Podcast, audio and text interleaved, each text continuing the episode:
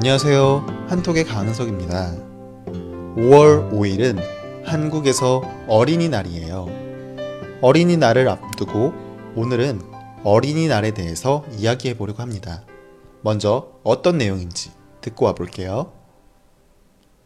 한국에서 5월 5일은 어린이날이다. 그런데 사실 한국에서는 어린이라는 단어가 없었다. 원래 어린이를 부를 때 아이, 애, 계집애 등으로 불렀었다. 하지만 아이를 존중하자는 의미에서 방정환이 처음 어린이라는 단어를 만들었다. 그리고 그는 세계 최초로 어린이날을 만들었다. 네. 방정환이라는 사람이 어린이라는 단어도 만들고 그리고 전 세계에서 처음으로 어린이날을 만들었다. 라는 그런 내용의 글이었습니다. 네. 날짜는 제각기 다르지만 여러 나라들이 어린이날을 기념하고 있어요. 보통은 국제 어린이날이라고 해서 1925년에 제네바에서 여러 국가들이 모여서 정하게 된 것을 기준으로 6월 1일을 어린이날로 정해서 기념하고 있어요. 음. 그리고 보통 이날을 어린이날로 기념하는 나라들은 러시아, 중국, 북한 등 공산주의 국가들이거나 공산주의였던 나라들이 이날을 어린이날로 기념하고 있어요. 그 외의 국가들은 제각기 어린이날을 기념하고 있거나 혹은 어린이날이 아예 없는 나라들도 있어요. 영국, 프랑스, 미국 같은 경우에는 어린이날이 없어요. 선진국이라고 생각되는 이 나라들이 어린이날이 없다는 건 좀 신기하다는 생각이 드는데요. 네. 여하튼 이렇게 제각기 나라마다 어린이날이 있는데요. 제일 먼저 어린이날이 시작된 나라는 한국이에요. 한국에서는 1921년부터 어린이날이 시작이 되었는데요. 바로 방정환이라는 분이 처음 만든 날이에요. 이 방정환이라는 분은 일제시대 때, 그러니까 한국이 일본에게 점령당했던 시절이 있었잖아요. 그 시절에 살았던 분이고요. 한국의 독립을 위해서 일했던 분이에요.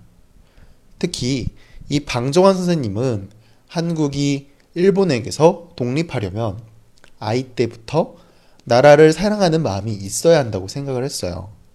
그리고 아이들이 나라를 사랑하기 위해서는 먼저 아이들을 사랑하고 그들을 존중해줘야 된다고 믿었어요. 그래서 어른들이 먼저 아이들을 존중하고 사랑해주자 라는 의미에서 어린이날을 처음 만들게 된 거예요. 사실 요즘 시대에야 아이와 여성을 존중하고 있지만 옛날에는 어느 나라든지 그렇지 않았거든요. 특히 한국은 그 당시에는 또 유교적인 유교 문화를 가진 사회였기 때문에 아이를 대할 때 많이 부족해서 배워야 하는 그런 어, 조그만 아이로만 애로만 봤지 그들을 존중하는 문화는 없었어요. 그리고 사실 아이를 부를 때에도 아이, 애, 계집애 라는 표현이나 어, 혹은 지금 시대에 들으면 좀 욕인 것 같다, 욕하는 것 같다, 좀 어, 거칠다 라는 그런 음, 좀안 안 좋게 들리는 그런 표현들로 아이들을 불렀었어요. 그런데 방정환 선생님이 아이들도 어른들처럼 존중해주고 그들을 이해해줘야 한다고 하면서 어린이라는 용어도 처음 만들게 된 거예요. 네, 이전부터 늙은 사람을 가리킬 때 늙은이라고 사용을 하고 젊은 사람을 가리킬 때에는 젊은이라고 표현을 했었어요.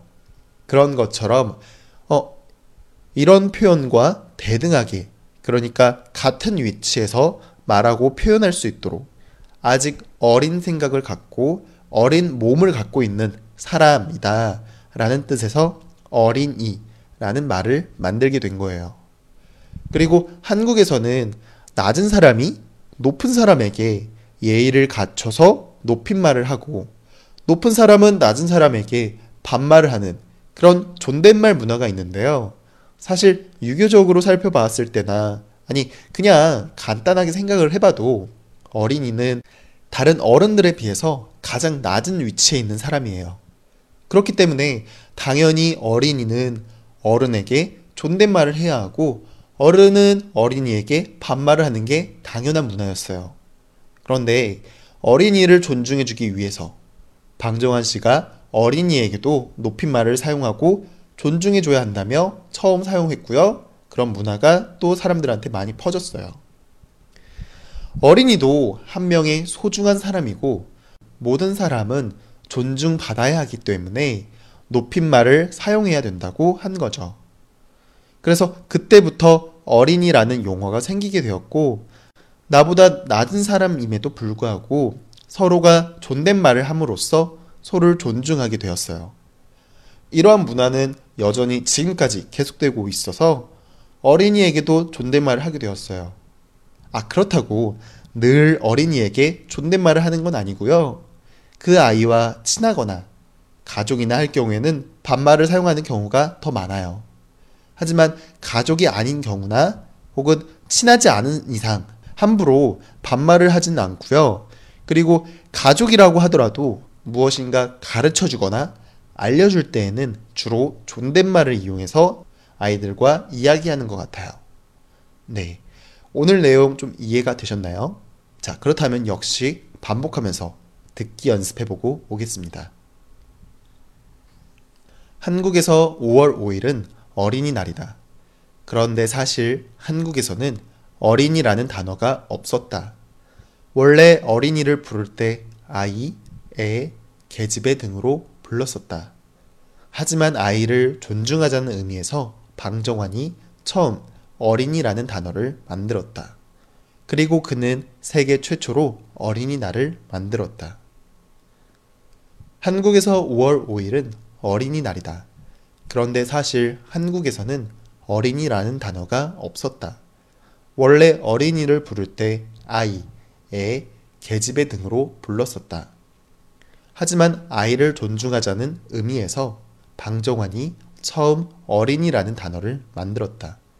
그리고 그는 세계 최초로 어린이날을 만들었다. 네. 방정환 선생님은 어린이를 존중하는 문화를 갖도록 많은 노력을 했어요. 한국 전역을, 그러니까 전국을 돌아다니면서 강의를 하기도 하고요. 그리고 아이들을 위한 연극을 만들기도 했고, 또 동화를 읽어주기도 했고요. 또 외국의 유명한 동화를 번역해서 한국 사회에 알리기도 했어요. 이런 그의 노력 덕분에 나이가 가장 적고 가장 어린 어린이에게 존중하는 문화를 갖게 되었고요. 또 매년 5월 5일이면 어린이를 존중하고 그들이 행복할 수 있도록 해주자는 기념일이 계속 이어지고 있습니다. 네, 오늘은 어린이날을 기념해서 어린이날에 대한 소개와 방조원 선생님에 대한 이야기를 해드렸습니다. 네, 오늘도 수고 많으셨고요. 저는 내일 또 어, 단어 복습하는 시간이죠. 네, 같이 또 내일 찾아뵙도록 할게요.